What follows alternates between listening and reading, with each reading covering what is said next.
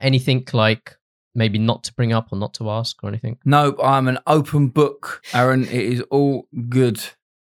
Awesome. Yeah, we're all good to go. What number is this? 66. So I'll start it off. Hello, hello, hello, and welcome to episode 66 of The Third Wheel. I'm one of your hosts, Aaron Conway. And I'm your other host, Hamish. This is our actually our New Year special. So happy New Year, everyone. 66. I like I like the number 66. But anyway, for this episode, we are joined by Luke Burr. Luke, would you like to introduce yourself? Hello, everyone. I don't like the number 66, personally. It's the devil's number, ain't it? Or is that 666? I don't like 666. six. That's I don't like 666. sixes. Or 66, I'm like, I'm against six. or is it England won the World Cup in 1966? Oh, I'm, I'm- yeah, that's, that's true. My parents were born in 66. My dad was born them. in 66, actually. And uh, Eric Cantona was born as well. So uh, Ah. That, was, that was a good year for uh, English football. Isn't Trent Alexander Arnold? I think he's number 66. Or he got. Oh, that, that's, that's in the down column for me then. Uh, I, he might not be 66. He's a weird number. Yeah, No, but I don't know. I right. Six, I'm gonna get six is a weird for me. But anyway, I'm Luke. My name's Luke Burr. I'm a um, singer songwriter from Hornchurch in Essex. I went to Campion. Big up Campion. Still got a place in my heart. And yeah, it's an absolute pleasure for me to be here today. Thank you for thank you for giving me the call up. Yeah, do you think you're in London? Oh, well, actually, with this current COVID rules, we technically are London, right? We're Yes, the. London borough of Havering. So You Essex Donnies are on some crud, like. we we are the, what? Where are you, Hamish? Then what are you? Um, Northwest London. oh yeah, well we're East London, Um, mate. Like, we're- yeah. Yeah, yeah. no, no, no. we are the London borough of Havering. We are. I mean, Stratford is East London. After that, everything is outside. what's of you saying? What about Ilford? That's outside of London. Wow. Yeah. Hang on, I'm going on Google now and looking exactly. up. If you Google London, we're inside the highlighted area. Hang on, is Ilford in London? Ilford, London, town, England. I don't know why I'm, I'm so uh, for. Yeah, East London, London Borough of Redbridge, and we're the London Borough of Havering. Bro, you know how Yeah. far Redbridge is out there? No, no, no. Anything outside Zone 4, yeah, is it's a lost cause. Hamish, these, these are the rules of you because I don't think I don't. This is the rules of make most Londoners. to be fair, Luke, every time I have someone from Essex, they say we're in London. But every time I have someone outside of Essex on, they're like, no, I you're swear someone recently came on and said you're not in London. Someone came on and said Raynham isn't in London. I don't know. It was a recent episode as well. So Yeah, no, Raynham, Raynham's Essex. I think any Oh, further what- out. ah, dickhead. I think any further than Hornchurch. I mean, I would probably always say Essex, but we are we are technically, as of these COVID rules, we we are we come under the London Borough. Essex is a different thing. But yeah, Campion, you're actually only the second guest we've had from Campion. Were you the year below me, or younger? Yes. How, how did you find Campion? personally, I loved it. I mean, I mean, obviously, most everyone finds it different, and then um, like any school, I guess. But I really enjoyed. I think I could understand if you, for example, if you hated rugby or if you hated sport, Mhm. you'd struggle in a lot of ways. You know, the fact that they force you to make to play, you know, that sort of. If you hated it, I would have understood if, if you'd have struggled. But I, I really enjoyed the sport, and I was not very good at rugby. I loved my football, but I just feel like the main thing about Campion for me was that they taught the value of friendship from early on, and it was very, you know, I've got friends that went to other schools that aren't as close to their friendship groups, whereas I feel like the level of loyalty that they taught at Campion, I don't know, it just always felt like, a, for me anyway, was a bit of a brotherhood. But how did you find it? I loved it. Like, yeah, I'd still got like some of my best mates are still from Campion. Yeah. The rugby bit, I, I hated the rugby bit. yeah, I can Um, imagine. I, I was I was that small kid who's like Saturday mornings, oh, Yeah, Campion Day, nah, nah. yeah. And I loved my football as well. And we didn't really get to play football until No. later on, did we? The all boys stuff, I really didn't mind at all No. at the time. Like, No, it wasn't like I was going to talk to girls anyway. I I think I benefited from the All Boys on a on a uh, educational point of view, like Yeah, in a way that you're not scared to put your hand up. Whereas if there was a girl in the class, I think I don't know, there would have been a lot less. You know, you try and act a bit cooler around girls. That's just human nature, really. So I I, enjoy, I actually enjoyed it. I per, I really and I've got yeah, as I say, the friendships was just really good. Yeah, I was actually telling Hamish and another one of my friends, our friends Yash, the other day how I don't know how we got into this conversation, but I used to tell him how we used to write AD at Yeah, the top I still do it now. One of our pages. I was saying the same. Yeah, every now and then I'll just write AD for some reason, um, or Torre Deo.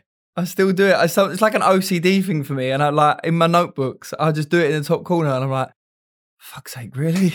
yeah, yeah, yeah. Any any like good memories like stand out? Oh, tons. Like, um, all surrounding just friendship and stupid, stupid banter that just like makes no sense. And like that you'd probably tell the story and it's like, that's not funny. But at the time, it was like me and my three best, me and my two best mates at the time, um, who are still my best mates now. I don't know how, but I think in like year eight or nine, we were coined the Brannings. Obviously, the Or is that from from Eastend? EastEnders, the family from Okay. EastEnders. So, uh, and it's still the name of our group chat now. and um, Is that a good thing? I don't know. I don't know. I, I mean, it, we we took it on and we owned it. We owned the uh, the phrase. Yeah, it was just. Oh, I mean, there's there's too many to think of. It was like, I mean, it was very boisterous and stupid. Like when you look back, you're like, why were we just having random malls in like in at the end of class for no reason at all? Mall, uh, what do you mean by malls? Like shops, like or No, like no, like malls is in like oh, like, Like- a brawl, okay. like a brawl, but Oh, not okay. like a fight that where anyone really cared. But it would like just it would just break out into some like everyone would just start fighting each other, and it was just so stupid. And there was a lot of that. I mean, one time it actually it was it was a joke, but it got a bit out of hand, and we were running in, and it was um in the playground, and I mean, no playground was so hard, and I smashed my head, and I went straight down. Someone tripped me, and I bounced back up because I didn't want to show that I was hurt. Yeah. And like, you know, that embarrassed feeling of when you've fallen over. And then about 15 minutes later, I was in form class and I looked at my best mate. I was like, Oh, Alf, how long till lunch? And he was like, What are you talking about? We've just had lunch. And I had literally completely lost the plot. I, might- like, I had concussion and that. And uh, my head was just gone. It was the scariest thing. And then about 10 minutes went past and he was like, oh, I think you need to call someone. So we went, I went to the hospital and I couldn't remember the whole day for about a month. It was really weird.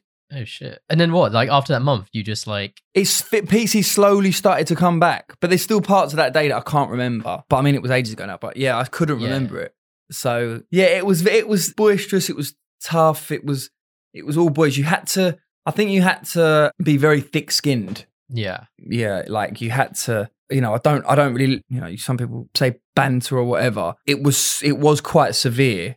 And like it was fine for me, but you yeah you had to be thick skinned, and, and if you weren't, I think you could have struggled there which doesn't make it right, but I think you know it was it was quite harsh at times. when you were saying the brawl stuff in the class, like ours wasn't even out of friendliness. Our form was just fucked. Or like at least our year was kind of just fucked. So I, just, I have memories of just like entire year ten and eleven before they removed us from the science class for our form class. Yeah, the stools was just start flying around. Yeah, and if you couldn't if you couldn't hold your own, yeah, you're taking some serious hits. No one was safe in that class. No, I was just like, fuck's sake. And then I also remember, yeah, like there there were certain pricks here that would go around. You know when they try to just pull other people's trousers down, yeah. yeah, those people, yeah. Luckily, I because I was so skinny, I always had to have a belt on because I couldn't find trousers that had my length and my waist. So I'd always have a belt on, anyways. But luckily, it never happened. When they did try it on me, obviously, no, it worked. Um, and usually I'd be able to combat it anyways. But I just remember so many people constantly going around. So I remember people crying yeah, because like they ended up pulling the boxes down and everything. I was like, oh, days. no. yeah. School School though, when you cry, that sticks with you. Like I remember Yeah. one kid crying, and then that that him crying stuck with him. Like he got a nickname over it. Oh. Yeah, I mean, I mean that that one person that I'm referring to was crying. It was because every like all those kids that pulled his trousers down basically kept calling him like small dick afterwards. Yeah. oh no. And it was a, it was like a major L back back then. School is brutal, man. Like Yeah, brutal. And you look back and you're like, yeah. I hate. Yeah, I hate school. I I, I love Really? it though. Like so. Some people, you get to that point in your life and it's a bit. I mean, you're you're a lot more comfortable in your skin, I guess, by the time you get to uni. Whereas at, at school, you're working so much shit out. And you're like, Yeah. and you're working out amongst other people who are working it out too and willing to get all your insecurities and try and punish them. Yeah, for sure. What, uh, Luke? What form were you in? I was in Southwell. Southwell. Okay, I was Garnet. What are these named after? Sorry. They're martyrs, aren't they? Yeah, I What's the think motto? so. A martyr is someone who like dies for their faith or religion. Yes. But yeah, for Campion is a Catholic school, so they're all like. I think they might have all been saints as well. Yeah. My brother was Garnet. Okay, so normally they put like brothers in the same Yeah, I know they normally form. do, but I don't know why they didn't with him. Wait, so is this like a sorting hat? Like, what is this like? Because you're, in the, you're if you're siblings and then you ended up. That's like some Harry Potter thing where you, that they always end up in the same. it is. A, it is a bit like that. It is. They use yeah, but yeah, I don't. I don't know why he wasn't. Going on a bit. So you did mention at the beginning how you're a singer songwriter. I'm guessing that started at school. Yes, but it was completely separate to my school, and it wasn't a school that would celebrate that though. That's the one thing about the school. Like, it wasn't a school that would sort of celebrate um, art or music. Yeah, I didn't really. find. You know, like if, I was doing my own thing, and I was, you know, I was achieving a certain amount, and it wasn't. You were n- you were never. I mean, in, in some ways, it was good because it's quite grounding, but they would never celebrate that. I think they wanted to keep everyone feeling like they were on a level playing field, which I respect, but also in a term of actually singing. I think if it was probably rugby or if I was playing for like Wasps or someone like that, they would have made a big thing of it. Yeah. But do you know what I mean? But where it was singing, they, no, no one, the school wouldn't get behind it. And that was cool. Like, I didn't need the school to do that. I was doing the school to, you know, do my work or whatever. So what about like other kids? You mentioned how like Campion was ruthless and singing at that age is stereotypically not really seen as like a cool. Yeah, yeah, yeah, yeah, yeah. Did you get any like problems from anyone? You know what? I never, I never did, to be honest with you. Like, I don't know why. I think a lot of that comes down to you being confident in yourself. I feel like if you, if you do something and you're, you're a little insecure in doing it, people can smell that on you and, and kids can smell that on you. And, you know, even without doing it, realizing they're doing it, they'll, they'll go in. But for me, it was always like, yeah, I sing and I love it. And it was just part of, but then at the same time, I was the kid that was playing football with everyone. And, and do you know what I mean? So I wasn't just that kid who was, oh, he was singing and that, and that's not cool. And to be honest with you, I, n- I never struggled with that, luckily. And, and all my friends, like, I started singing in pubs, I think, when I was 15, maybe even younger. And then my mates would just come to the pub on the weekend and, you know, they'd watch me sing. So it was, Yeah. my best mates were really supportive always. And so yeah, I never I never had any of that. But my whole my school life was very separate to my music life, which also was quite difficult because I'd meet friends in music who were all friends with creatives. And so, you know, that it'd be like you'd have the singer, you'd have the videographer, the producer, and they'd all be pals. Whereas my at our school, it wasn't as creative. It was very much you know, all my best mates went on to work in in the city in mm-hmm. insurance or accounting. And so I almost had two separate groups of friends. Do you know what I mean? And I feel like that's the one thing I didn't get from Campion, that sort of creative network, I guess. I just got my best mates who I can really rely on and for loyalty and and I wouldn't swap them for the world. But you know, it didn't promote creativity, I I wouldn't say in, in that sense. Did you get into the chamber choir? So I, again, like the choir, I think I that was never my thing. That was never Yeah. I remember in a choir, I mean, maybe this is someone that's a bit of a show off, I don't know, but I'd want to sing. And then I, f- I remember almost being put, oh no, you've got a sort of, you know, like no solos, you know, you'd be put in the, in the choir. And that wasn't my thing. Do you know what I mean? I was like, there was no sort of celebration of, of talent. I didn't feel it was more like, you know, you just sing the thing. It was like, so yeah, for me, I think I, I was in it for a week or something. I was like, oh, this isn't really me. And, I, and plus the music wasn't what I was necessarily listening to. Yeah. I only asked because I remember, I think I mentioned in a previous podcast episode where I was just gutted I didn't get into the chamber choir for some reason. Like I Oh, remember really? being taken a music class. It was Mr. Cronin. I remember him. Yeah, he was my form tutor. Oh, he's a form tutor. Yeah. and we had another teacher and we went into like a room with four of us and we all had to like sing individually like a couple lines of like a hymn or something Yeah. and then they were just like nah didn't get that letter Didn't make the gutted. cut. No, bro. i was gutted i thought everyone did and i didn't even think i was bad you know Oh no. but yeah devastated it wasn't as good as you thought it was. Don't worry. It was. It was. It wasn't that fun. Yeah, You didn't miss good, out good. on much. um but yeah I, I like to do this kind of stuff in like chronological order Cool. so cool, i cool. guess when did you kind of first start to realize you could sing probably when I was like, I, I used to sing in the car. Like my dad used to play me his old soul records, and he loved his soul and his funk and his disco. Um, and he didn't play it to me thinking that I was going to be musical. He just played it, and I was like, I love this. This is amazing. And I was like ten, and I heard like Earth, Wind and Fire or Bill Withers, and I was like, wow. And as a ten year old, I think that was maybe a little bit different anyway. You know, like my brother heard the same music and just didn't didn't connect to it. You know, but I really did. And then I started singing along a few times. And then I think my dad was like, I think he can sing. Like, no one really knew. And then it just sort of developed. And I, I mean, one of the starting points I always think of is when I entered a little local talent competition at like a local pub. And I was probably 13.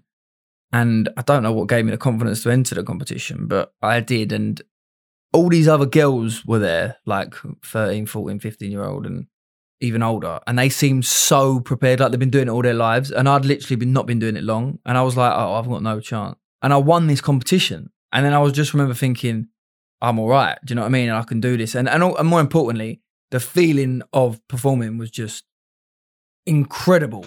Like, and I didn't want any other high after that. It was like, I just became obsessed with that feeling. And I was like, I just want to get it again and again and again and again. And I was very competitive. So I wanted to win. But more, um, more important was that feeling of having a room of people that you could control the emotion of. And being told you're good at something as well feels amazing. And, you know, at 13, 14, and then I started to do it in the local pubs. And you just grow up, you know, like I was, I'd go in as a 14, 15 year old kid with a little flat cap on in like some rough pubs, like in Aveley and Raynham and, and other places. And then, you know, I'd walk in and it was like, who's this kid? Like, and I'd, and I'd, people would say that to me, who, who are you? Like, what are you doing here?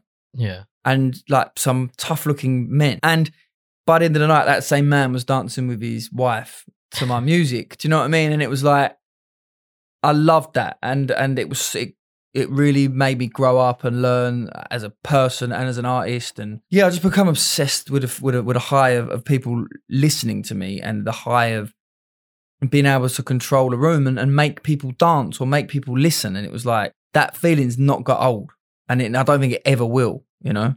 You know the thing about concerts, yeah. Like the reason I think I love them so much is when I went to the and everyone, like the majority of people in the room or whatever, you know, like the hall, wherever it is, the venue, since they're on the same energy, it feels so amazing. And then once I went the first time, I knew that I had to go back, and that's why I love going concerts because for those few hours, yeah, like that, that as you said, like there's no high that can match it. Like it's just an amazing feeling with people vibing with you. Oh, bro, absolutely. I mean, it feels amazing going to a concert. And what I also love is like how it can be people from all different backgrounds, Mhm. all ages, and you're dancing to the same beat.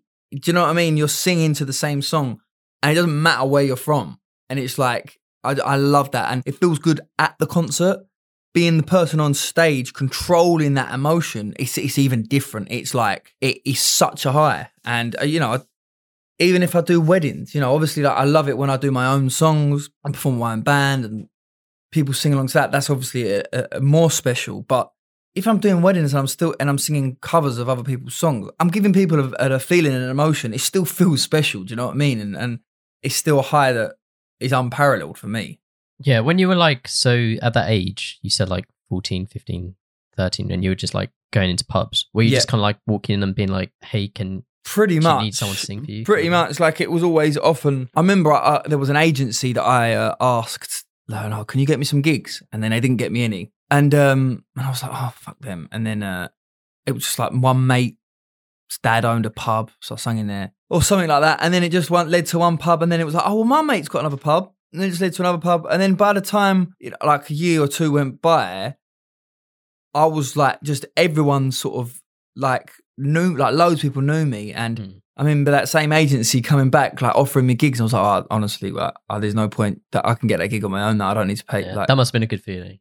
yeah, yeah, it was. And then the pub stopped, and it went to like fancier bars, and then it went to no bars, and then weddings, and then fancier weddings, and then some footballers' weddings, and you know, like and higher end stuff. And all the while that was growing, which was you know my my financial side was was me growing as an artist, which was more important. And you know, and the financial side was funding me as an artist, I guess, to write my own songs and and and put on my own shows. That was how it was, and that's how it's still going for me. You know, I just want to get better and better, and you know, eventually I got to a point where I, I was I obviously stopped doing any pubs or any bars or anything like that, and you just you know, yeah, you just keep striving, I guess. So were you getting paid for these gigs, especially in the, like the early days? Yeah, yeah, and it was it was great money as well because it was like so say you know my mates would be earn, working all week for like even like what what was I I don't know the first pub gig was probably like if it was 125 quid or whatever like how much is I don't know but my mates were working hours for that at a shop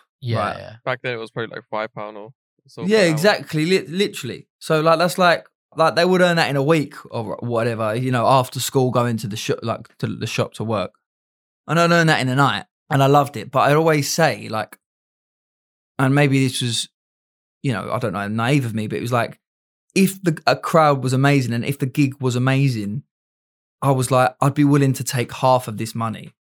Like, and if it was shit, I'd be like, I'd I'd rather earn half of what I'm earning and get the buzz. Do you know what I mean? It was so as much as the money was great for me, it was more about I just wanted to get that feeling every Saturday. And there was a point where I was doing like Friday, Saturday, Sunday, like every week. And so I was earning like fortune compared to my mates at like Yeah. 15 years old.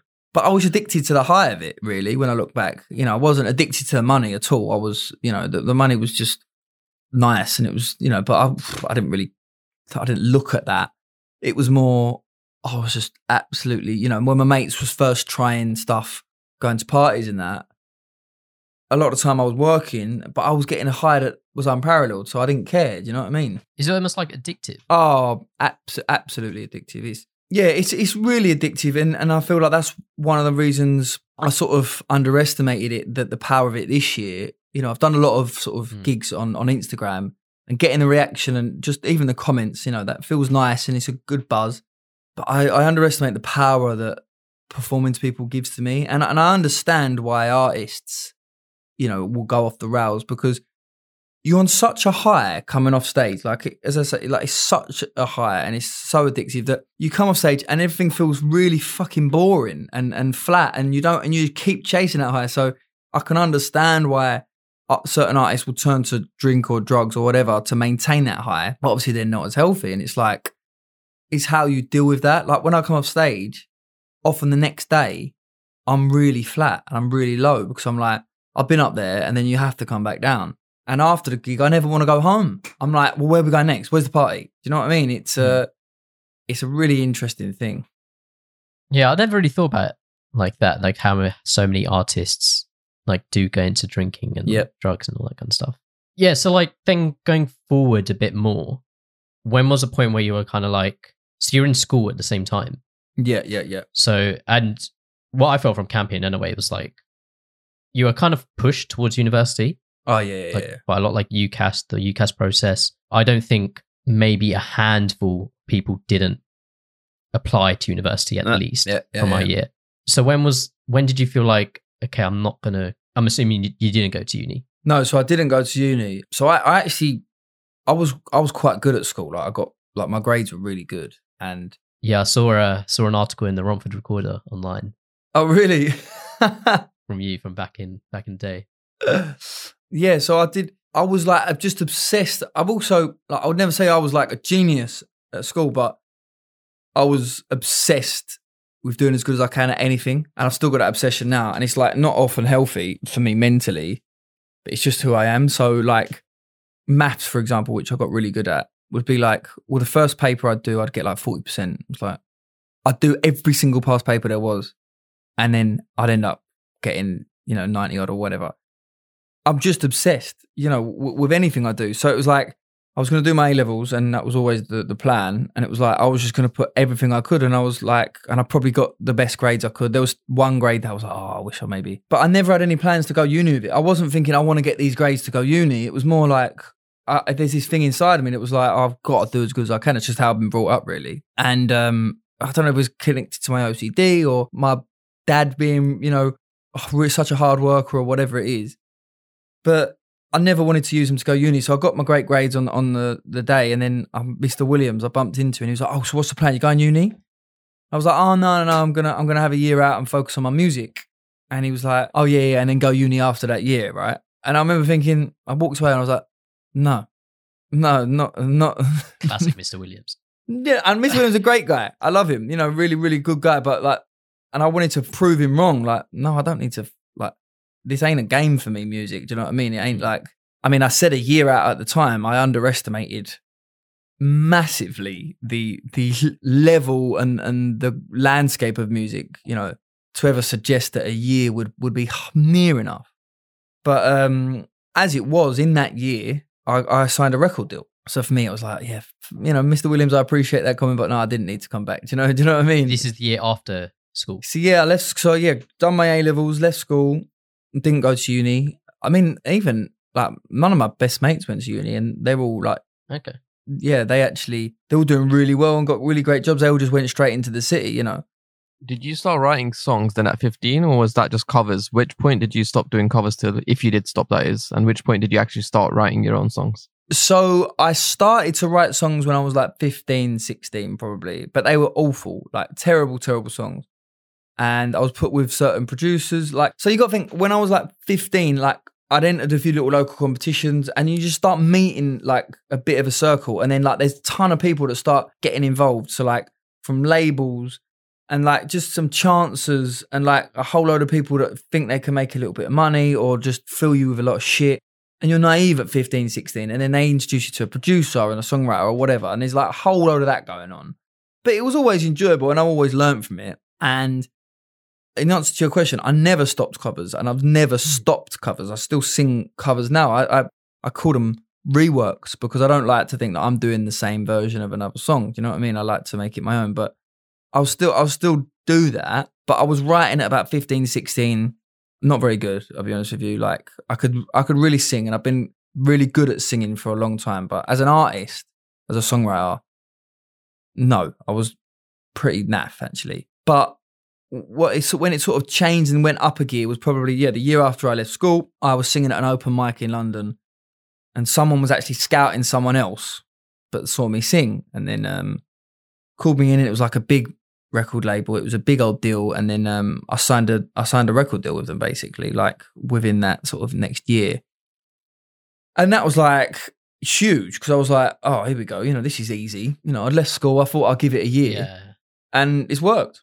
And they were they, you know, they were. It was a big thing for me. It was like I thought this was it, and uh, they were really good people. And probably for the next like two years, I was just solidly working. They were putting me with different producers every day, like producers that had you know wrote massive hits in the past, and I was just you know Yeah. So what does a record label do? What's the advantage to signing with a record label? I mean it's changed it's changed dramatically. So over the so you got to think back in like maybe twenty years ago, maybe a bit longer. You needed a record label to do anything. You know you couldn't afford to record a song if you didn't have a record label. Like the studio cost alone was just you couldn't do it.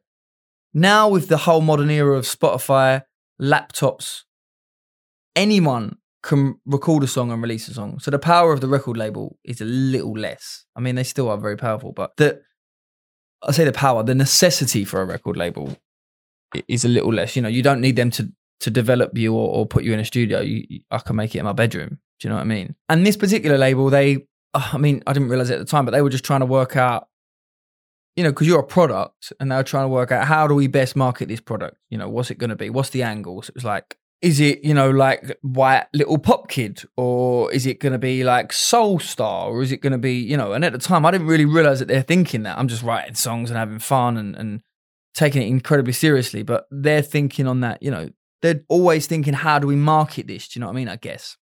And anyway, I wrote a ton of songs and a ton of really average songs. And I worked with like great people. But in all honesty, I wasn't an artist then. I was a kid who could really sing. And I was an incredibly determined kid, obsessed kid. And I had a really good voice. But artist, no, I, I couldn't write a song really. Like, I look back then, I wrote hundreds of songs, and like, there's a couple that are okay.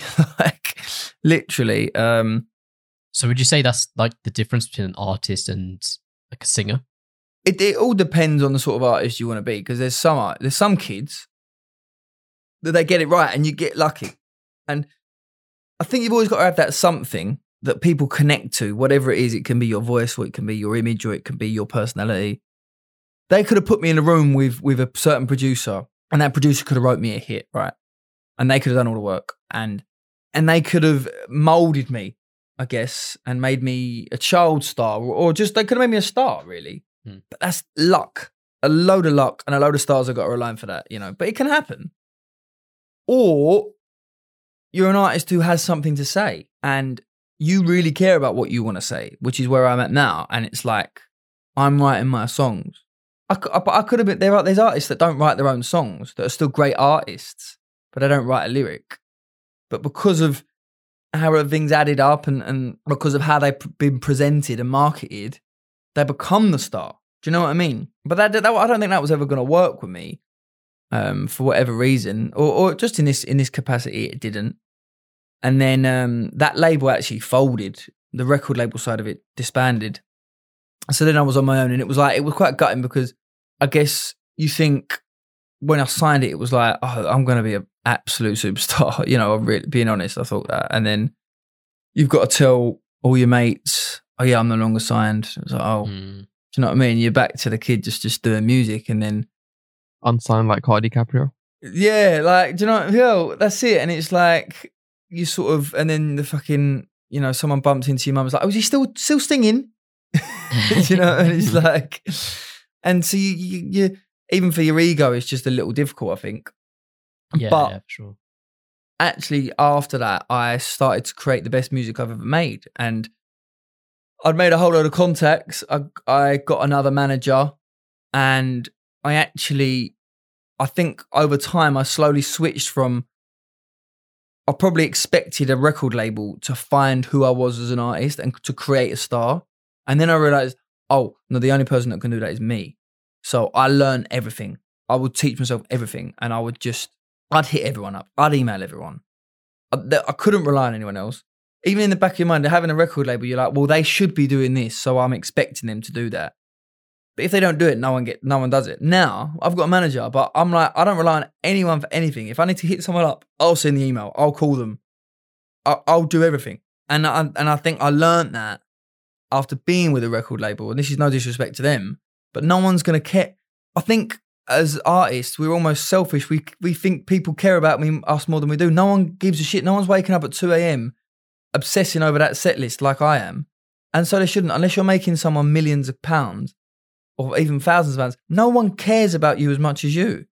And that's what I sort of worked out. And then I just become obsessed even more. I started working harder, and and then I actually was like, oh, I know how I want to sound. I know what I want to say, and you're always just working it out. And now I'm just like the the dreams changed from wanting to get signed to just it, it's now not wanting to get signed. My dream is just to connect with as many people as possible with my music as possible. If that means I need to sign a record deal, cool. But if not, so what? I can do. I'll do as much as I can on my own. Do you know what I mean? I was gonna add on for the um, record label thing. I think they do a lot of like marketing. They push it out in a lot of different avenues. They Mhm. can bring in like funding for your videos, like all the appropriate teams. So Yep. all the things that you would use. I guess right now that Luke does by himself, Yes. a lot of things can be done for him. They'll also help push it into like the radio because they'll have more relevant contacts and contracts with all these companies. bro a hundred percent they have funding and they can do that but there's no guarantee Yeah. like for example they would want to get your song on love island right and they would want it to get it a big moment on love island signed artists i know for a fact they would i'm independent and my, i got i had one of the biggest songs on love island and i did that without a label and they couldn't guarantee that. Do you know what I mean? So there's so much you can do. Like I'm doing a venue called Scala next year, which is like six, uh, like 700 capacity. They would like this isn't me bigging myself up, but signed artists they would love to make their artist be able to do a venue that big. So it's like they can't. They can pump as much money as anything. You can pump hundreds of thousands of pounds into something. There's no golden rule of why something connects. Do you know what I mean? There's no golden rule why someone will buy a ticket to watch that person sing or that person perform. It's it's an un sort of like I don't know, you can't see it, but it's there's a connection with an artist and a fan that no amount of money can can guarantee. Do you know what I mean as well? Yeah, I was gonna say like the best kind of like music that when the UK finally, I guess, got some of the recognition it deserved. Yeah, it was like with people when they wouldn't even charge for features and so on. Yeah, like so, like a lot of like, for example, the grime and drill scene, they did it without without money, whilst being on like basically stomped on by kind of like the record labels and the industry, and they still made it to where they are. And a lot of them just do free features for each other because you know it's just like it doesn't even matter that much. It's just like do a free feature, they'll come back do it another time. They'll like come out at a show for the other person. They don't ask for like ridiculous amounts of money. Obviously, sometimes labels make it difficult. So one artist I like who's on the label for whatever reason is Shaka, and Yep. you see constantly that the amount of music he can output is an output because of the label. I think has ownership of it. They get copyright strike it and they choose the release dates. Whereas he has some other stuff. Like I know on SoundCloud he releases some stuff here and there because like he likes to make music, you know. But he, I'm pretty sure his label just has him like blocked off. Why? Just why? Absolutely, man. Like you spot on. And Shaka is someone that's so talented. Yeah. And he's almost someone that you think would benefit from being independent. It's yeah, it's I mean, like, there's obviously a massive pros to, to being signed, but you're dead Yeah. right. And also as an English, um, and certainly in the grime scene, Mhm. as a, as an as a I think as a nation, we we really respect raw talent. We you know, like Stormzy blew up having a video of him in a park. Mm-hmm. No blow, no bells and whistles, no thousands of pounds cameras. Video of him in a park. That's what people like. Like Yeah. people respect that. People relate to that. And so, how much did that cost? Do you know what I mean? Like, and people that got more views and more connection than someone that's like spent hundreds of thousand pounds on on a video that's like with some fancy car and some fancy chick. It was like, who can relate to that? So that's the way music's going. And I mean, even if I look at some of the stuff that I do, I've done videos here in my in this room, and it's just gone like like a little like mashup of songs or whatever that have got like millions of views. And then I've spent loads of time and looking at an art and a beautiful music video that hardly anyone's watched. So it's like people don't care about how much money's been spent into something. They just care about if it connects to them. Yeah. I was gonna say as well, like what I think here is like this this is kind of sidetracking a little bit, yeah. I know I'm tangenting. So like what I think here is like the Americans, yeah, like had some amazing production and it was always in our faces, yeah. So like the Eminem, 50 Cent, Dr. Dre era, the um the Snoop Dogg era, yeah. Yeah. Like that was when the America was probably at its best because that's all we could kind of always hear. We were kind of forced to listen to it. But then when the UK music finally came through, even without record labels and stuff, their production and like the beats and everything would just be way better. And that's why like I feel like no American artists right now can basically top anything from the UK. Like, and I know that's a mad statement to say, but like for me personally, like I pretty much just listen to UK music these days. I only have my old, obviously, like as I said, 50 Cent, for yeah. example. But like right now, it's just like the UK has finally come through in the last few years, like on a big scale. And that means all there is is a lot of UK music for me to pick and dive into, which is amazing. Mm, no, no, look, I think UK music is great. I think there's always that it's in in us as people compared to I think English compared to American is a lot more what's the what's the word? We, we're probably a lot more Down to earth, maybe. Like, yeah, I mean, and that actually seeps through the music as well. You know, there's a, it's a lot more raw. It's a lot. It's a lot less clean. It's a lot less perfect. So for for certain artists that works. But then I've also spent a lot of time in America and in LA, and I know that their level of work ethic is even more than ours. I, I've found. So it's just different. You know, you would never get someone like a Selena Gomez in the UK. It would. I don't think it would work as much because we don't like the perfect girl over here. We don't like the perfect. If you're if you're beautiful, you sound amazing, you got great songs. It's almost like whoa, like we like we prefer Ed Sheeran, who you look like you can have a beer with and Yeah, plays a guitar, or Adele, who's a little bit rough around the edges.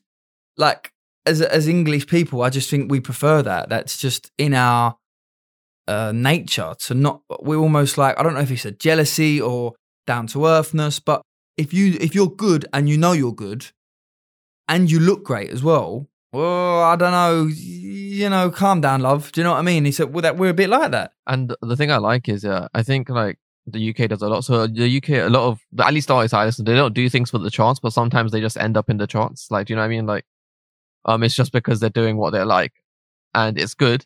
And then some other people like, oh, they discover it and they think it's good as well. So when you're watching reaction videos as well, even from like Yeah. Americans, they're just like, yo, these lot are on something. But like, I'm like, yeah, they always have been. It's just that you lot are discovering it now because maybe everyone's tired of looking for that same charty music or whatever it is.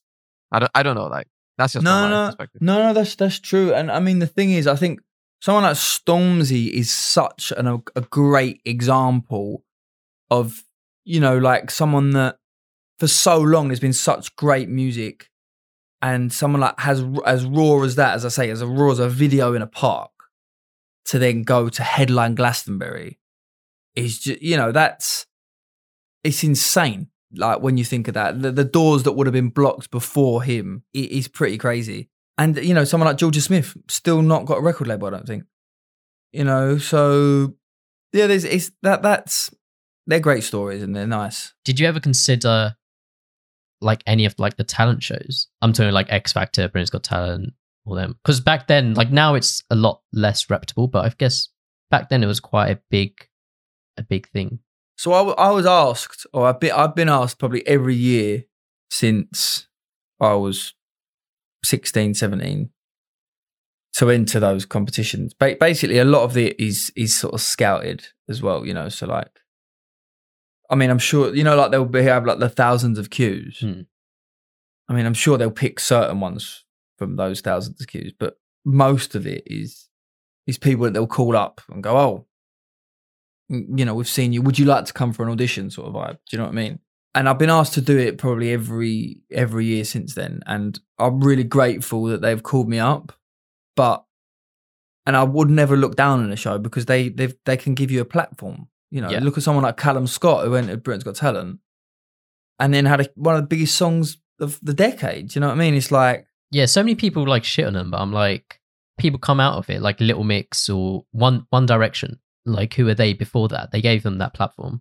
even James Arthur is a credible artist, and yeah, I mean, I just I just was so sure that I'm going to get there this way eventually. Do you know what I mean? I never say never. Like there might be a time where I'm like, you know what, I've exhausted this option. I might have a, have a, have a, have a look at that, but. I've always just been like, you know, thanks, but but not not right now. I, I'm I'm really feel like, you know, as long as I'm growing, then I can't complain. Do you know what I mean? And if the if the venues are getting bigger, if the fans are getting a larger size, if I if my songs are getting better, then it's only a matter of time before it's going to click for me, you know. And the last two years have been have been good like that. I've been, you know, it's been going up, and eventually, I'm hopefully he's going to get to an arena tour. Do you know what I mean? One day, and I genuinely believe that. And if I didn't believe that as much, I would have entered a competition. If I didn't believe in what I was doing as much as I as much as I do, I would have said, "Yeah, go on, like let's have a go at, at the competition." But I really do believe in what I'm doing. So until that belief wavers, um, I'm gonna stick at it. Yeah, good. I, I can't remember during school if I knew about you, like knew you could sing and all that. Like as you said, you kept Yeah. it quite separate from like school life. But there were probably like rumors as like or like murmurs Mm-hmm. as those things happen. But I remember like a maybe a year or two afterwards, a video that was being shared by like friends of mine came up, and it was you doing not a cover, a rework of uh, Stormzy's "Blinded by Your Grace," Yeah, yeah, yeah, and it got shared by like one of the radio stations, like yeah. I, I, or was it Capital Extra? or Capital, I yeah, think Capital Extra. that might be. Stormzy actually retweeted it himself, and MNEK. Okay, yeah, so Yeah, that I, that was awesome yeah. because like I saw that on Facebook, and then that was when I started like I was like, oh, I like your page, like check it out on Instagram, and started like following you again. Was that a turning point at all?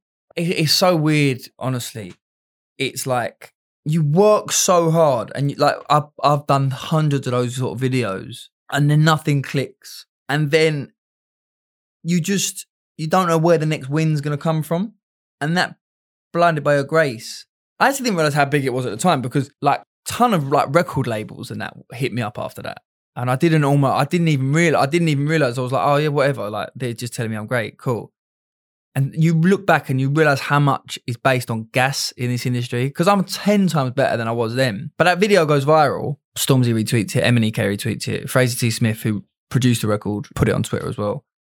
And like loads of people hit me up, like all these labels, because it's all gas and they're all gassing each other up. It's like, oh, bro, you heard this guy with his voice, and they're all telling me I'm the best thing ever. It's like, I had loads to learn then. I weren't, I, was just a good video. So as a turning point, I actually wouldn't say it was a, it was a turning point. It was just a, it was an introduction of me to the, to the music industry. I guess a lot of people found out about me within the industry. But as I say, it's all about, I'd almost, I've almost been cleverer to do that and then not post another thing. Like honestly, like you could I could have played it that way in the sense of like done that, not posted anything else. Every label, right, would have just gassed themselves up. Like this guy's the best thing. Like, but because I'm saying I would never have done that. But if you were clever, you could that could have been an option. Why why would that have been clever? Labels, right, or or A and R's, they like something that someone else wants. Do you know what I mean? Yeah. And when they don't know about it, right, you could gas someone up and they could and they could all start talking amongst themselves. If they don't meet you, if they never see you, if they if they don't see you perform live and they've just seen one video and that goes viral and everyone starts wanting you, no one wants to miss out. Yeah. I've seen it happen with other artists where like they're saying that this girl, like this girl's the best thing ever. It's like no one's even seen her perform live, but but she's released a little video of her in a fucking bedroom that's gone viral and whatever. It's like, oh, so they were all like, no one wants to miss out. So like when I look back now, I'm like, I could have I could have played that because at that time I actually did get like quite a really like reputable people saying how great and cool I was, and I wasn't even that I wasn't that cool at that time, but everyone was like a lot of people were saying it, like people from Columbia and like all these like cool kids who knew what they were talking about and these A and R's. It's like whereas what I probably did the opposite. I just started hammering and I was doing, you know, and my fan base was growing. But the more accessible you are, you almost become less elusive. Do you know what I mean? And it's uh that for me, it was all that is, uh, to be honest with you, Aaron, it's like it's just a win. So you do it for ages, nothing happens. You feel like you're fighting against a brick wall. You know, you've seen that little meme of that guy knocking through the, you know, the the rock and you know trying to get through, and it's like all that is. It's like for ages, rather than turning around, you get the win. You're like, fuck it, breakthrough. We go again. We go again. That's all it's ever been for me.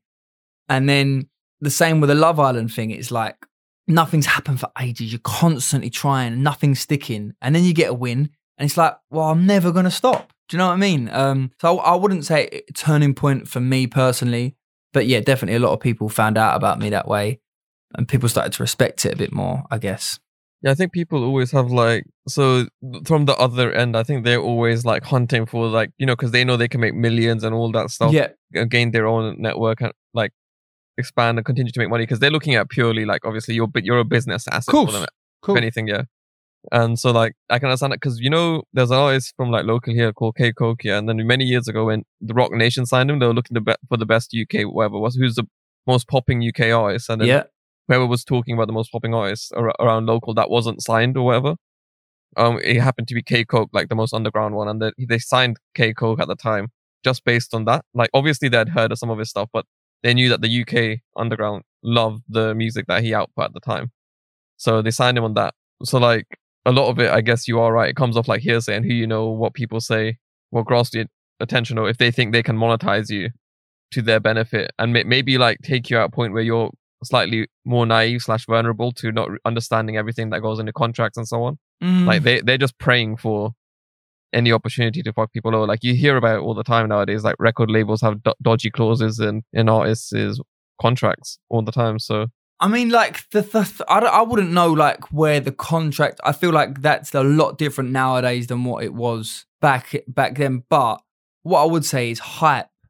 Hype is everything. Hype is worth more than talent in in the industry. Getting signed, you can get signed off the back of hype more than talent. I'd say, do you remember that kid at Glastonbury that got signed, bro. made what, one that song, and Ale- then I think they dropped. I don't know what happened to him. As like, in the one who came on with Dave.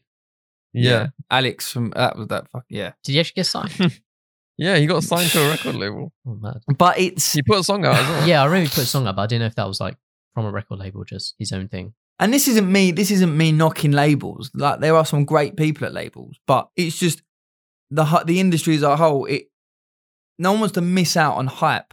But what i've got to believe is i'm not an artist that i want to hype but so what okay so say i was to get signed off the back of hype and then i had a successful like two years. I, I wouldn't want that. I want to be performing in 30 years time and having sellout shows doing the greatest hits.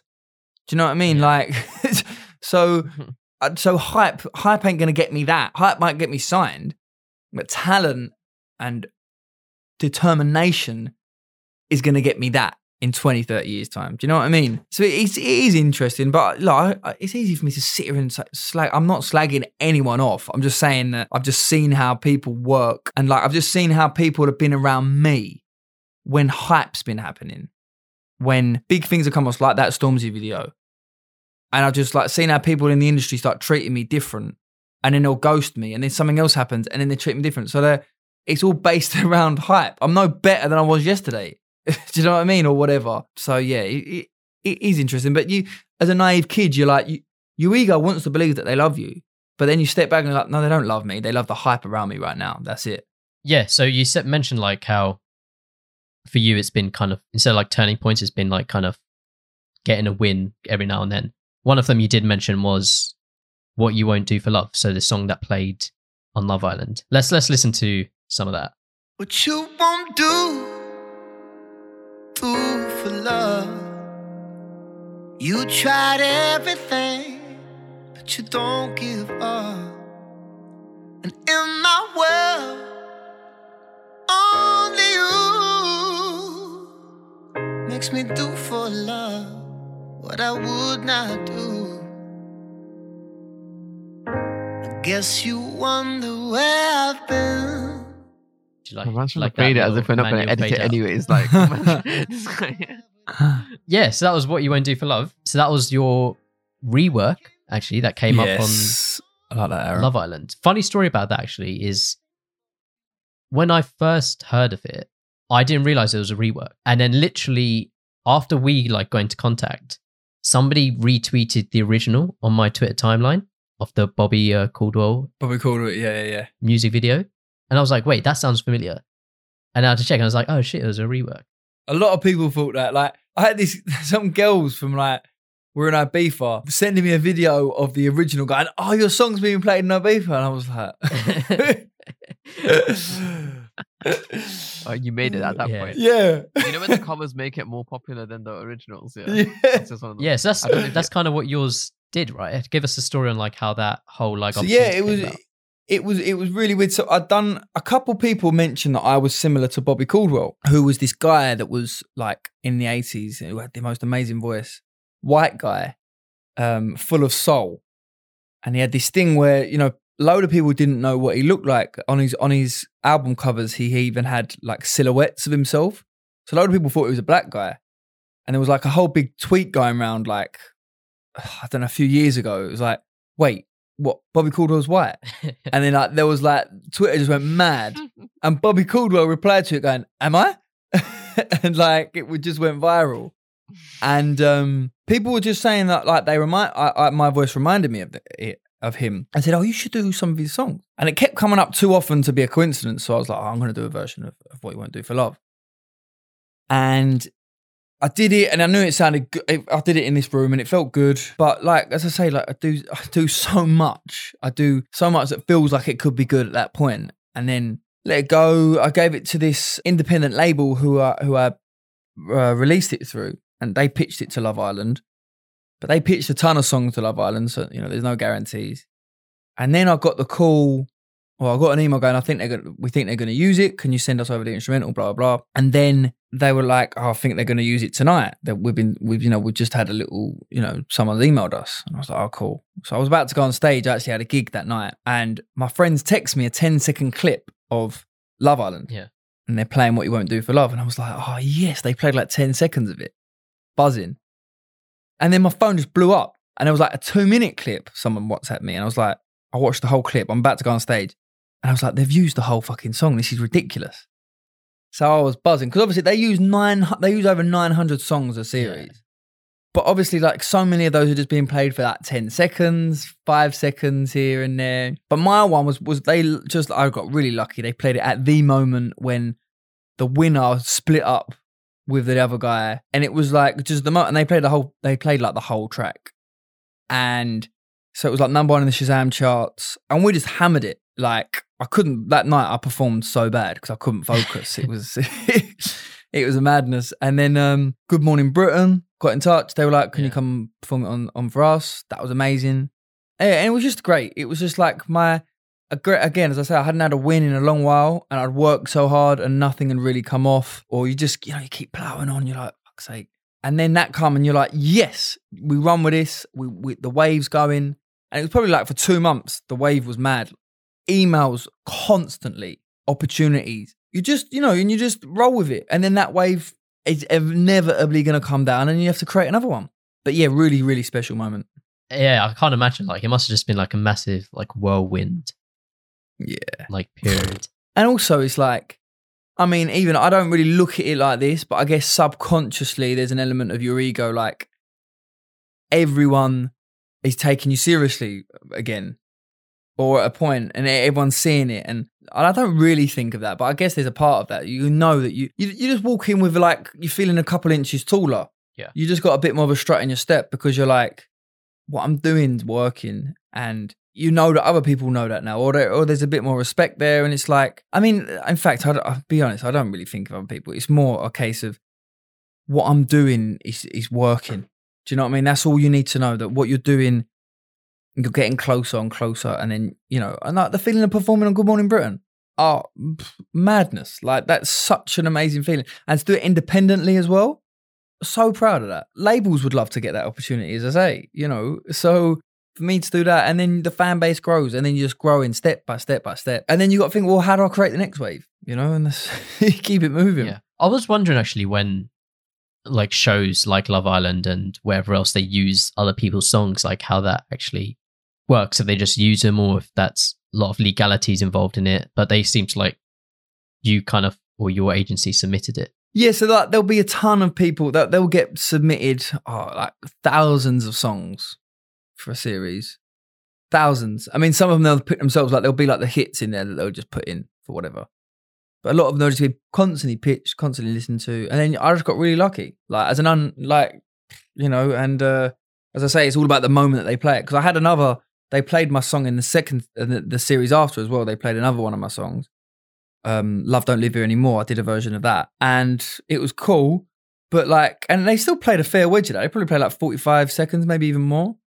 And but it didn't, it, you know, it didn't change my life because it was just it was just cool. It was a good moment. It was a good talking point. But that was the moment, that track, and um, yeah, it was uh like every newspaper were running the story. It just feels so good. You're like this. I want this to be my, to be my life every day. Yeah. This is what I've. This is what I've worked towards. But then when that, as you said, the wave comes down, I guess that kind of, as you said, like when artists come off the stage and they're on like such a high, how was kind of that period where I don't know, things just started to like die down a bit, I guess.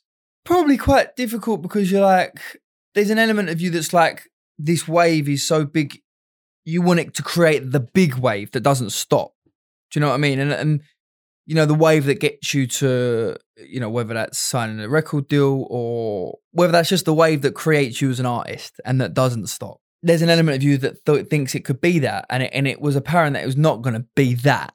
But it was, you know, it was a really good, you know, like someone like Freya Ridings, for example. She, her song was on Love Island, and she actually, that was the wave that, that you know, that didn't stop. So there's an element of thinking it could, it could be that, and then you realize it's not going to be that.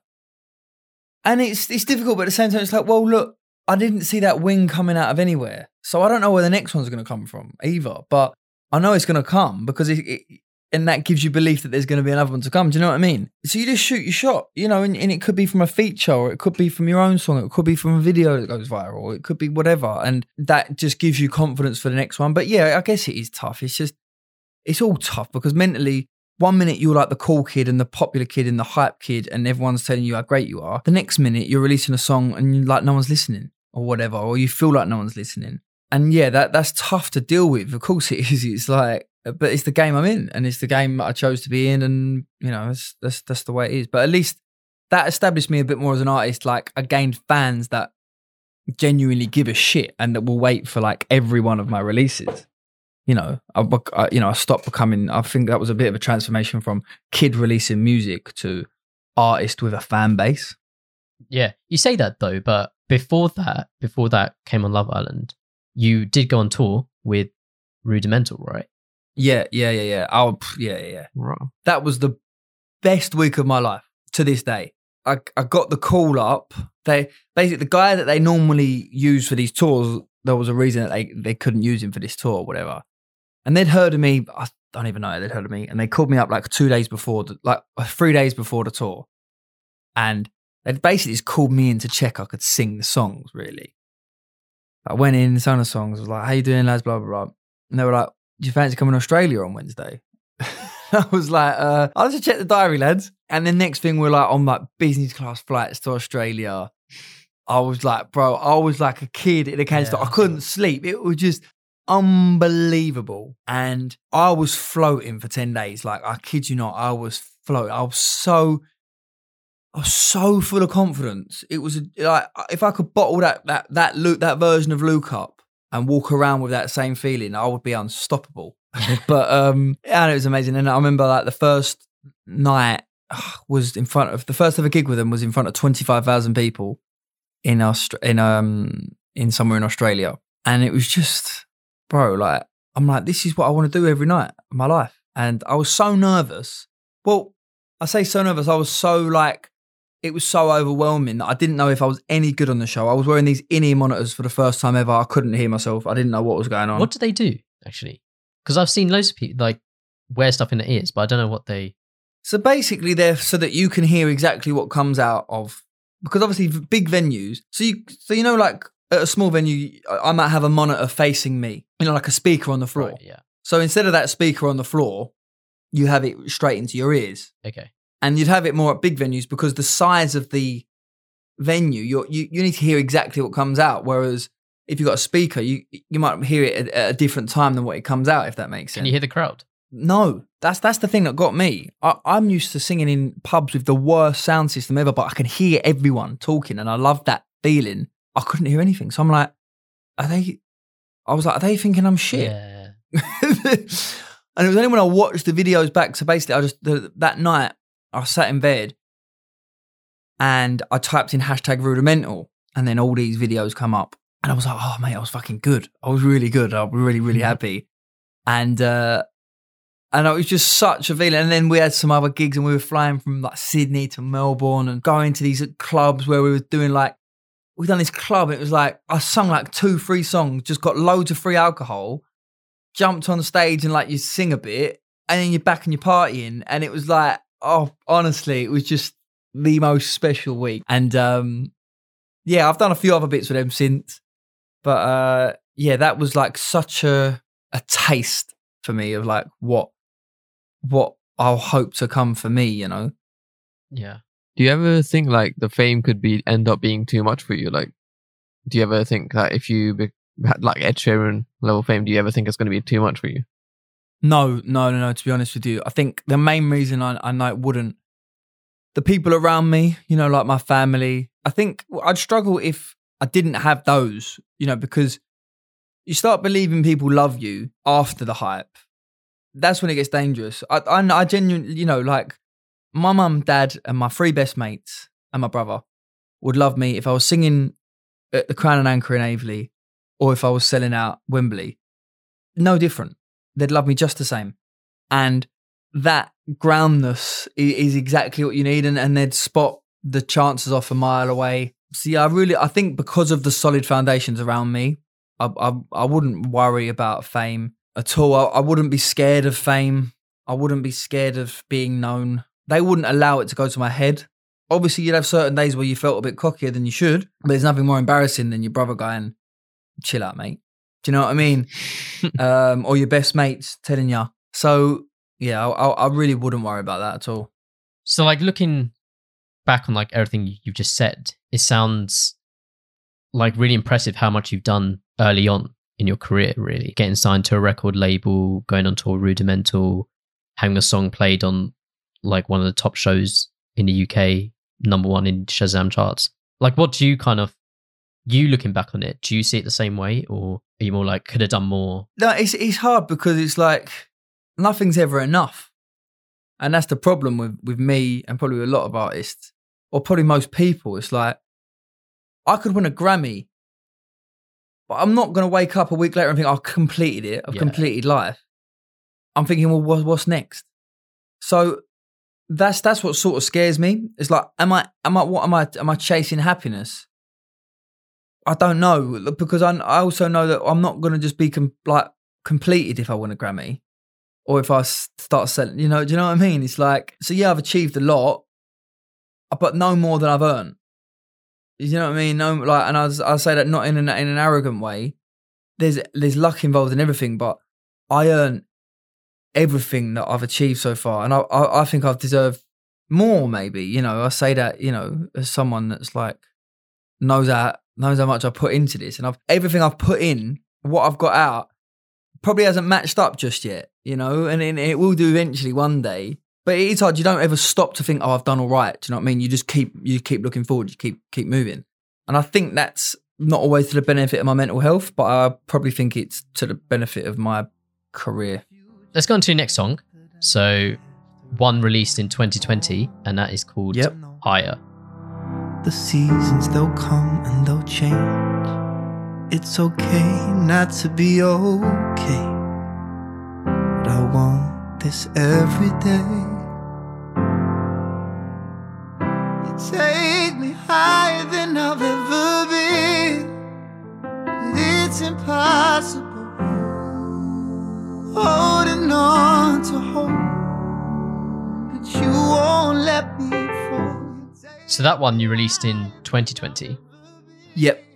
So this year, actually last year, because when this comes out, it's the New Year special. Yeah.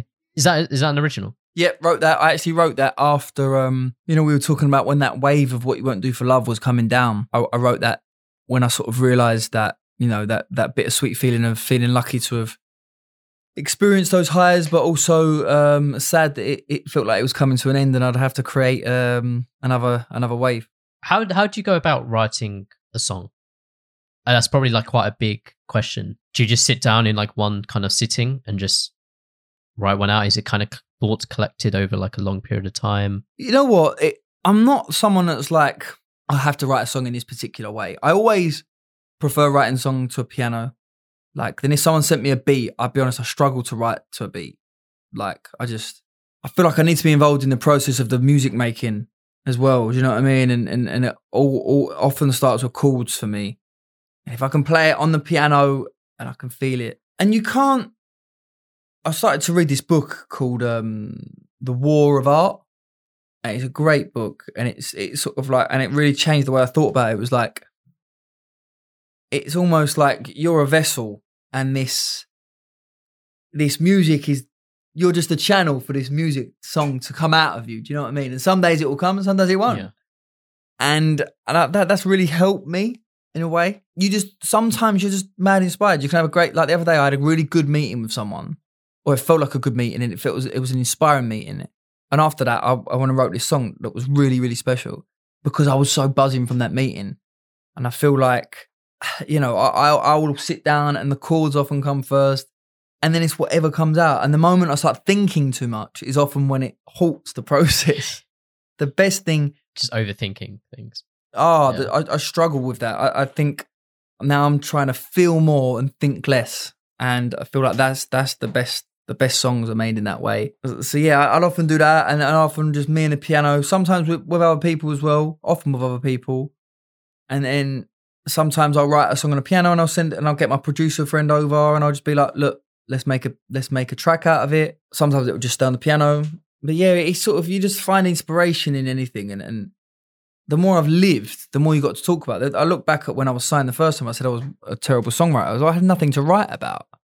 I was a kid. I hadn't lived. Then all of a sudden, you know, I start to spend some time in America. I start to spend some time meeting new people. I start to spend a bit of time away from home. I start to, and I've got experiences to write about. I've got people to write about. I've got times where I felt embarrassed, times where I felt like really good, times where I felt not so good, and shit to write about, you know?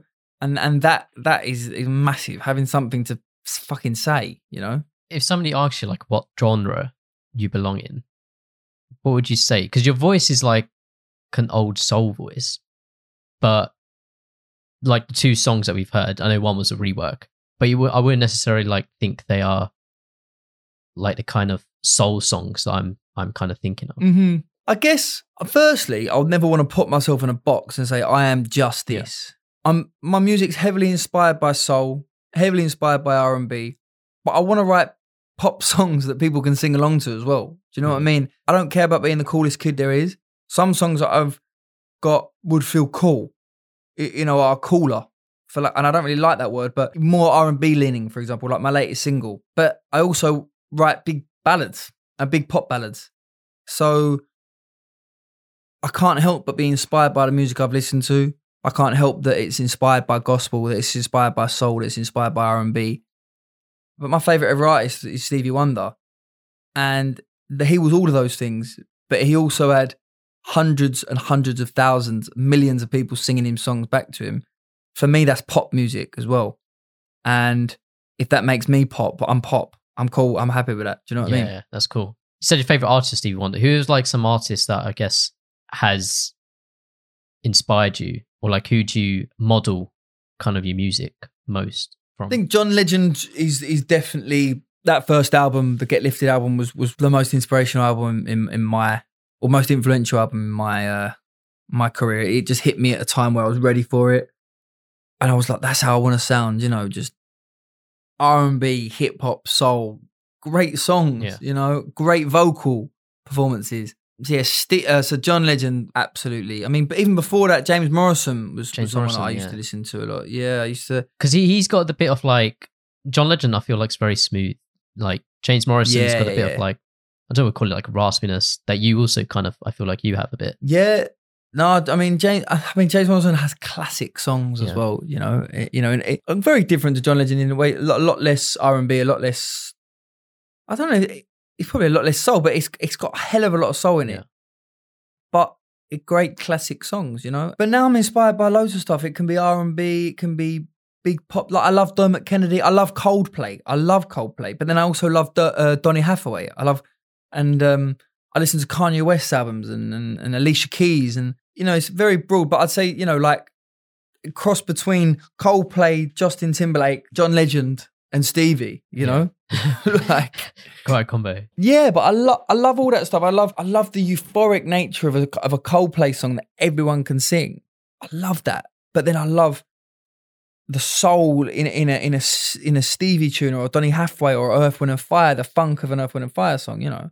And and that's people want to put you in a box. People want to go, are you the guy that's gonna make us cry, or are you the guy that's gonna make us dance, or are you the guy that's gonna pop ballads, or are you the guy that's gonna do R and B? It's like, how do I find a way where I can do all of those stuff and still people get me? Do you know? And I think my voice is the is the lane that, that that can tie it all together, and then you just you just work on on on making it palatable for for enough people to connect to. I guess you know you look at someone like John Legend with All of Me, which is just a huge pop ballad, and then he's got that alongside absolute you know like just hip hop tunes. So you know it, it's doable. Yeah, mine and Hamish's music tastes are quite uh quite different. Um, a lot of the people use. I don't know if you can see, actually. I can show you. Got a record player down there, like a bunch of uh, yeah, sick. records that you just mentioned. Hamish is more in the grime scene. Love it. Who's your favorite artist at the moment, Hamish? What we listening to?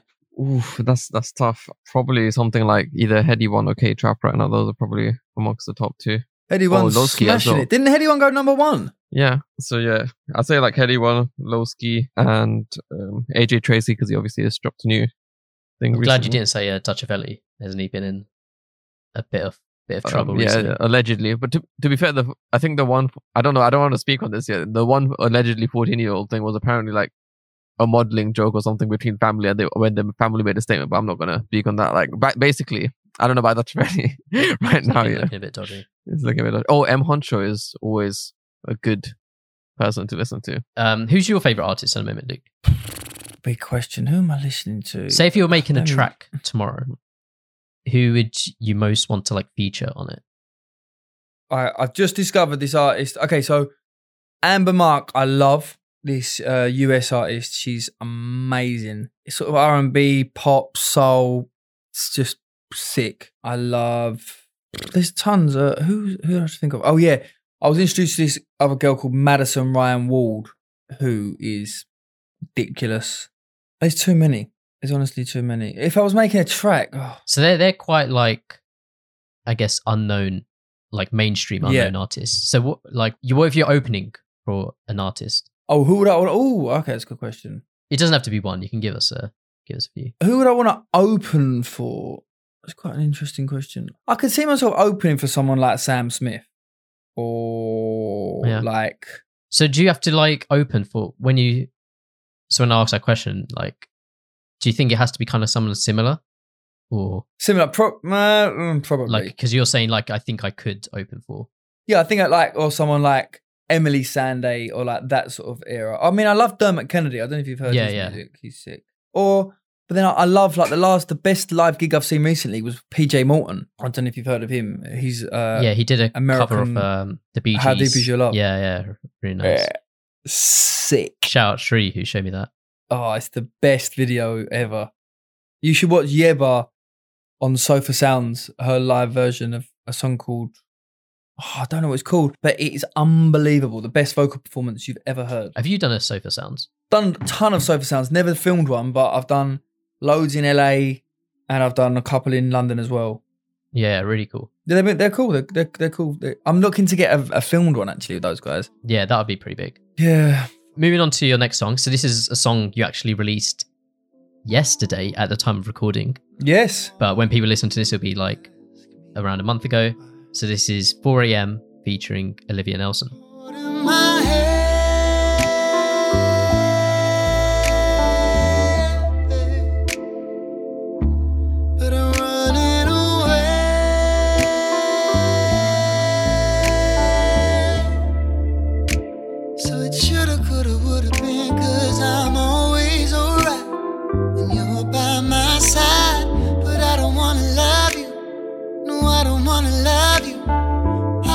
Wanna see you hurt. 4 a.m. featuring Olivia Nelson. How's it like making that? Is that well? That's a feature, so we haven't played a feature of yours yet, or someone else featuring on one of your tracks. Yeah. How do you like that dynamic? Having a song where it's just not I you. love it. I love it. I love to. I love to collaborate with people. I mean, also like I don't know. It feels it feels natural doing it with girls more. Okay. Collaborations, like unless they're like a rapper, just because like the blend of, of vocals can be so nice, and Olivia Olivia's vocals just sick, like so good. So yeah, no, it's really good. I like. I just again we made that in here. Um, actually, my friend who lives on a corner, Jordan, Jordan Elgie, he came round. I had the chords. He started making a beat we wrote the tune. It was all quite quick, and um, yeah, it's really really nice to get out. Actually, like yesterday, I wasn't expecting. Uh, we got quite a lot of playlist support on Spotify as well, which was great. So yeah, no, that's that's good that one, and uh, yeah, I hope people keep supporting that. Yeah. How do you come across an artist that you want to feature with, or how does that collaboration like actually happen? It all depends. This one was different actually. The people that published my my songs, they linked me up with Olivia's team, with Olivia's manager, and I just asked them. No, no, in fact, they there's a list of people that they work with, and they were like, "Oh, if you ever want to work with anyone that we, we do stuff with, just always ask us, and we can try and set up an intro." And I scrolled through, scrolled through, and I come across Olivia Nelson, who I'd heard of before, and I was like, "I'd love if you could set up like just a little intro, uh, an email with Olivia." So that's what they did, and um, yeah, that was most of the time I wrote Instagram. The, the amount of people I hit up on Instagram all the time. We should work. We'd love to work. Let me know when you can work. Some of them don't reply to me. That's cool, and some of them do. Yeah. and um, like most of the time, that's that's how I do all my collaborations, whether that be a video or a uh, a song, whatever. You know. Yeah. And this is is this like a part of an album or like an EP or anything? Yeah, it's gonna be part of a project. Working out whether it's gonna be four or five songs on this project now, and also working out the title of the project as well. But I've got I've got the following. I've got the next three songs on it ready, and now I'm just yeah, just just. But I'm gonna release a song every six to eight weeks of this project for the next three four months. So uh, yeah, it's quite exciting. Yeah. Well, one of those songs, um, it's our next one, "Let You Down," I believe. That's the one. When's this one coming out? This will be out in January or February. Okay, so this is potentially not even out yet, so a bit of a third world exclusive. You know? Jeez. Exclusive.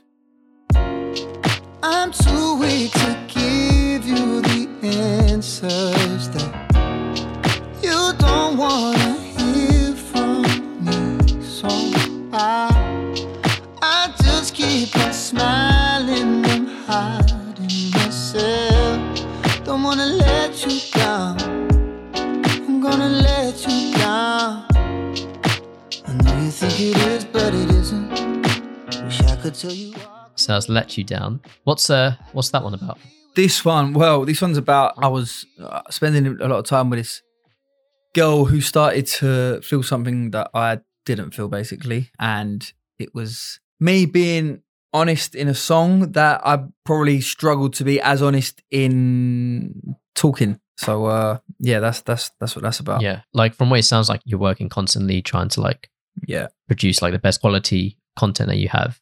Has that like Yeah, yeah, yeah. impacted like relationships? That's a good question. Yes, absolutely. I, I don't I don't allow myself any time for any of that, in all honesty. And my family understand that.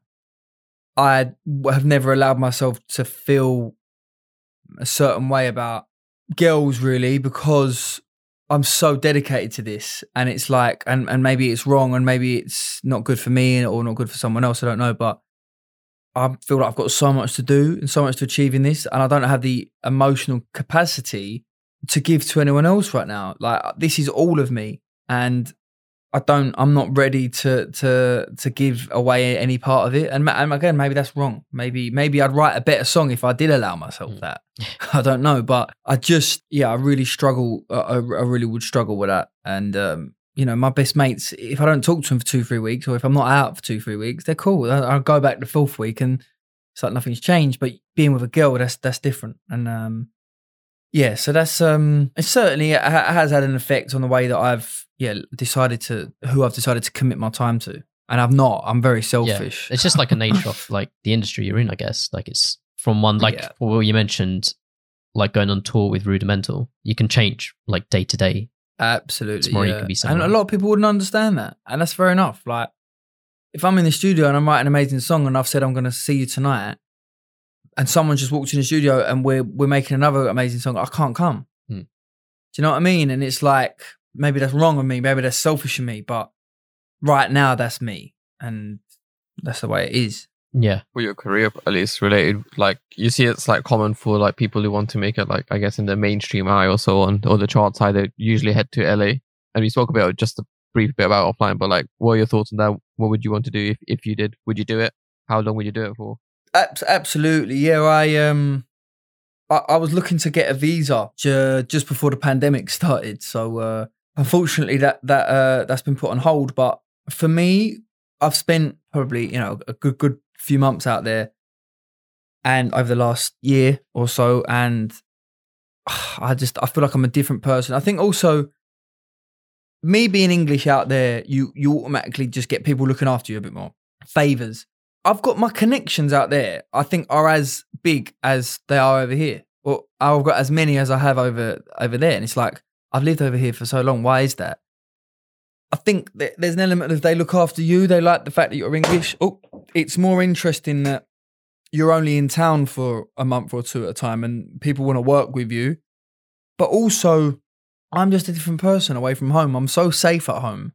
It's like if someone asks me to an event, I'm like, oh well mum's made a really nice roast dinner maybe i'll just go home my best mates are down the local pub that's easy that's safe i'll go and meet them in la i know no one so i'll just like yeah i'll come oh what there's like some random house party? Yeah i'll come. Oh what there's some random event where i'll know no one? Oh yeah i'll come. So i throw myself into all these random situations and weird situations and turn up on my own which i'd never do over here.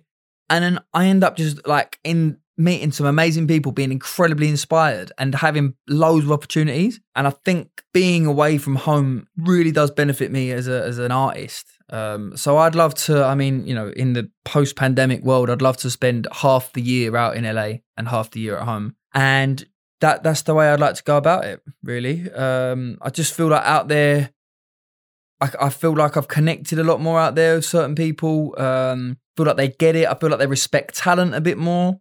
I feel like they're a lot less cliquey as produ- as like as a music scene. It's it's a lot less cliquey, and I feel like they yeah I, I don't know. I just feel like out there that it's I've I've connected and, and I can connect. So uh, yeah, I mean six months either place makes perfect sense to me. To be honest with you, we spoke about home comforts, and like with COVID and all, we have been stuck at home for quite a while now.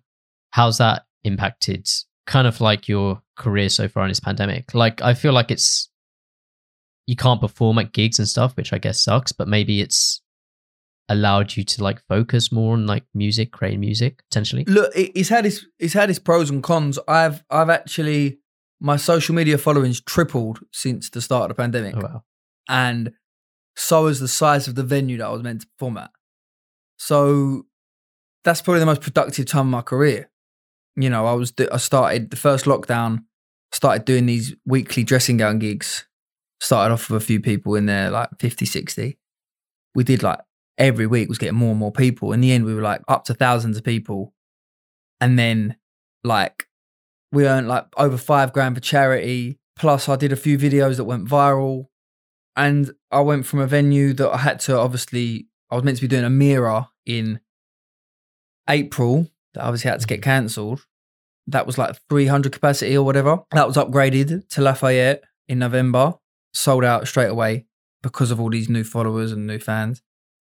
And then that was rescheduled, and now we're doing Scala, which is in King's Cross, which I would never have dreamed Yeah. of doing. Scala uh, this year. Like it, it just seemed way out of achievement, really, for me. And to be able to do a venue like that, and that's all been, and that's a lot of that has been been down to the pandemic. So, in you know, I've missed a hell of a lot, but the power of social media has enabled me to connect to that many more fans. And also, it's like it's all right if a video goes viral. Well, who cares if you have three million views on a song or, or a video, and no one of them is willing to buy a ticket to your show? You know, that doesn't make much difference. But I've been able to to to shift those tickets as well. That they're actually willing to spend it, pay their money to spend their evening with me. So that's you know something I'm incredibly proud of.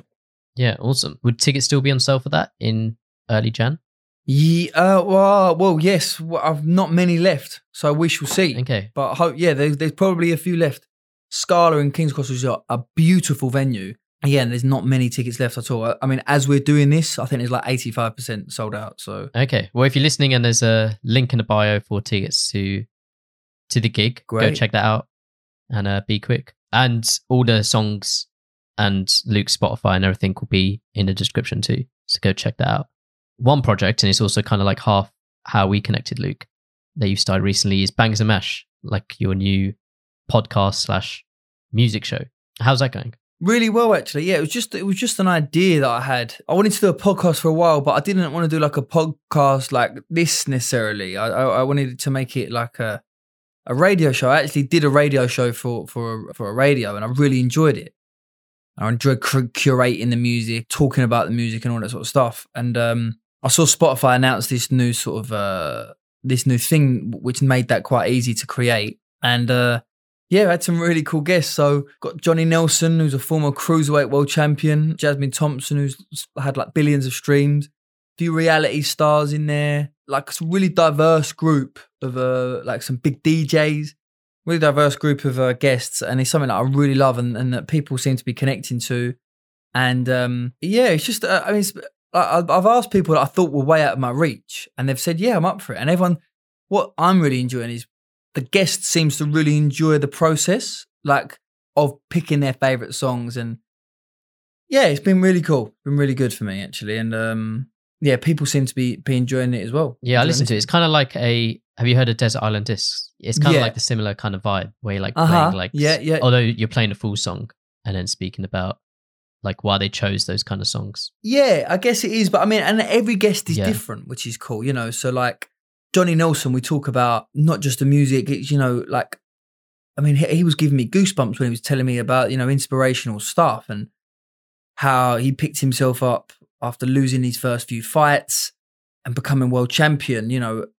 And then we've got something as you know much less sort of deep, but it was just it's still important. It's like, what's the biggest song that's gone off when you're a DJ that you've played? And then, you know, they talk about that feeling of, of a crowd dancing. So, uh, yeah, they're all really different. And it, it- yeah, I've, I've loved it. I've loved it, to be honest Yeah. I was saying to uh said to someone earlier in the year like how I feel like two of the best feelings I think you can feel is like either like scoring a goal, a winning goal at a, like the World Cup final, Yeah. or there's a you can go on YouTube it. There's Queen when they was singing.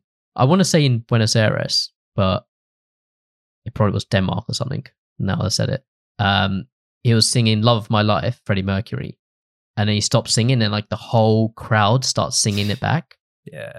I love that feeling at concerts as well. Like that. yeah, is when the crowd starts singing your song, I feel like that must just be one of like the best feelings like you can like imagine. Right. Yeah, there's levels. That's what are you were you gonna ask what would you prefer? No, but that's a good question. What would you prefer? That's a re- that's a really good would I prefer scoring a World Cup final or yeah, or winning goal in big the World Cup final. winning goal in a World Cup final or Wembley have everyone singing my song back to me? Fucking hell. I'll tell you at Wembley, the energy is electric. Yeah, especially when you're scoring that winning goal in the World Cup final. If the World is the World Cup final Could at Wembley, like be. right next to each other. One's in the SSE Arena, one's in the Wem- Wembley Stadium. Oh man, I don't. That's a really difficult one. Like honestly, I love my football. I mean, if you ask me, what would you prefer to be a Premiership footballer or for West Ham or or or a, a worldwide artist? That's a difficult question. I'd only have to say artist because I'm better at it. But if I was a better footballer, Yeah. do you know what I mean? It's one of those ones. It's um, it's tough. I mean, uh, music. I'd have to. say- I've got to say I've got to say Yeah, yeah, the, gotta- the gotta. music one just because of, uh, of, being an artist. But bro, I, I love scoring a Sunday league game. Like, so World Cup final would feel like ridiculous. No, I love it also like in concerts. Like there's been a few times where the crowd starts singing a song because they want it. So like they start like singing and rapping the song out, yeah. And then the artist comes on and then he actually follows up and plays it. amazing. And I, love, it when that. like the artist is like absolutely loving the energy from the crowd. So Yeah. they just like gassed out their mind on the stage running around. So I remember when Dave when I saw Dave live, yeah, like Dave was just like in all sorts of like he was like so gassed and everything, and everything was Really? going down during the entire time, yeah. Where was this? Um Brixton. Oh, Brixton's one of those venues that it's, it's a shit venue, but it's an amazing venue Yeah, for yeah, yeah. like atmosphere. Yep, absolutely. Before we start to run off, just one question: Have you ever like had like a gig where you've just fucked it, like you messed up, forgot the words, Yeah, tons, or tons. like, or even like, have you had like internet hate? Uh, I'm very rarely had hate. I've had the odd. I mean, hate's good, by the way. Like the videos that have gone viral, like that video that went viral with "Blinded by Your Grace." A couple of people like comment on how you look or whatever. It's like that's brilliant. If, you, if something go connects with enough people that you start getting hate, that's what you. That's like I love that. And it's like I'd send it to my mates as a joke, and they're all getting up. They're like, "Oh, what, what a prick! Look at his look at his profile picture." Blah blah blah. And I'm like, oh lads, like it doesn't matter. Like I honestly don't. I I do not care about that. The majority of stuff is really nice, and if people want to knock something down, it's because it's worth knocking down, or it's, it's big enough that, that that someone cares enough about it. So yeah, I'm not had much hate, but if there, if there is, there has been stuff. Good on it. Do you know what I mean? I'm like, I'm all for it. If you're that, it's like it, it makes. I've I'd rather you have an opinion than not. And if it's if it's negative, it's like, well, you're a fool. Do you know what I mean? It's free publicity. And, like, they- Exactly. they, they, they, kind of like think they're big and bad just behind the screen, right? Like, Bruh, uh, it's not like they came to, to your face to tell you that. They're just like, Ah, oh, let me type this on a YouTube comment because it's going to stupid. affect them in some way. Yeah. Honestly, yeah, it's pathetic. But it's like i if something's connected with enough people that is warrants getting hate, great. Yeah, I think I think there's a quote from Ronaldo, probably fake, but it's like my biggest fans are my haters or something, or his haters are who made him become who he is today, kind of thing. Yeah, especially like as an uh, if you're the sort of person that's going to criticize an independent artist for doing what they love, Yeah, like you'll be some guy. yeah, It takes a lot of energy to just go around hating people as It well. It takes more energy. I was going to say it takes more energy to spread hate than love Mhm. all day Oh, yeah. long. Like to actually type in to type a bad comment is so much. It takes so much more energy than it does to take to send a nice comment. To send "I love you," that's so easy. To actually like calculate right in a negative comment the energy that you've spent on me or someone. I'm grateful for that energy. Keep giving me that. There's so much more productive things you can Oh. fucking do as well. Like, do you know what I mean? Like, they just chosen to sit down and write a comment. Yeah. Like. Oh, 100 percent, hundred percent. awesome. So how we round up each episode, Luke, is like we ask some like final questions, and then we have like a call out and a shout out to end it off. So Cool. final questions for you. First one is one piece of advice you'd give to younger you.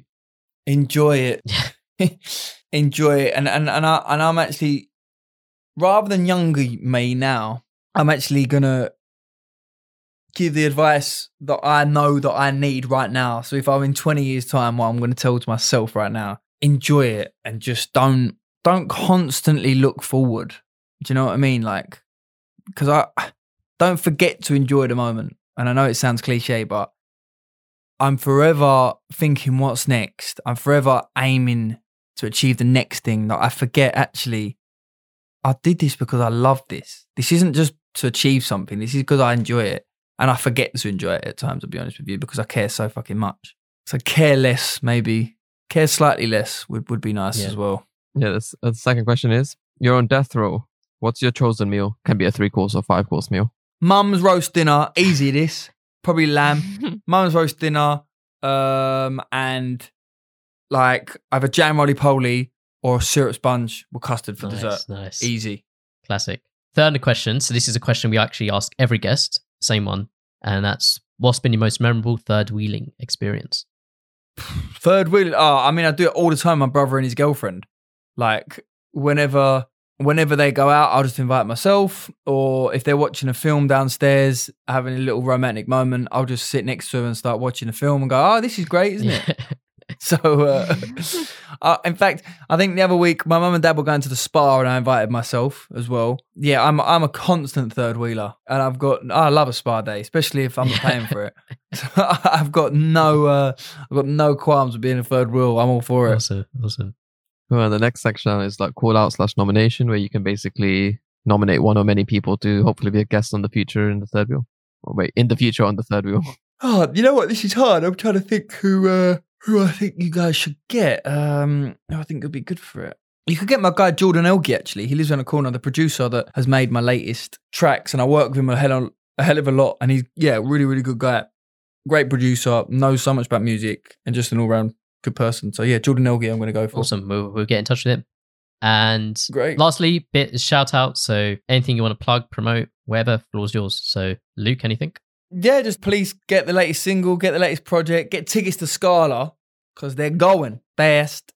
Subscribe to Bangers and Mash show weekly. Keep following the journey. That's all I'd say. Keep following the journey. Yep. Hamish? Yep, mine's going to be Secure the Bag 2 by AJ Tracey. And yeah, all of Luke's um, sh- um podcast and Spotify URLs as well. So go check those out. Cool. I'm gonna plug a few of few previous episodes of ours that we've had like other musicians, songwriters, artists on. So, and you can hear some of their music as well. Uh, so number episode 14 with Lily In, 43 with Kian, 54 with Josh Banks, and 63 with Vinaya. So go check them out. We'd like to hear some like new music. All, all very talented people. But yeah, thank thanks so much, Luke, for coming on. Thanks for having No, me. It's been been an absolute blast. pleasure. Yeah, nice meeting you as well. Likewise. Yeah, and as as you said, like all links to all of Luke's stuff will be in the description. Go check him out, and yeah, we'll keep an eye out, and uh hopefully we'll see you blowing up soon, and then that can like get us some more views as well. so win, win, win. That's the dream. Win till round. That's the dream, chaps. That's Yep. the dream. We all grow together. Awesome, and yeah, hope everyone had a has had a good New Year, and hopefully 2021's a lot better than 2020. That's it. That's the dream. All right, man. Have a good one. Yep. See you next week. See you Bye. later, guys. Bye bye. I'm too weak to give you the answers that you don't want to hear from me. So I, I just keep on smiling.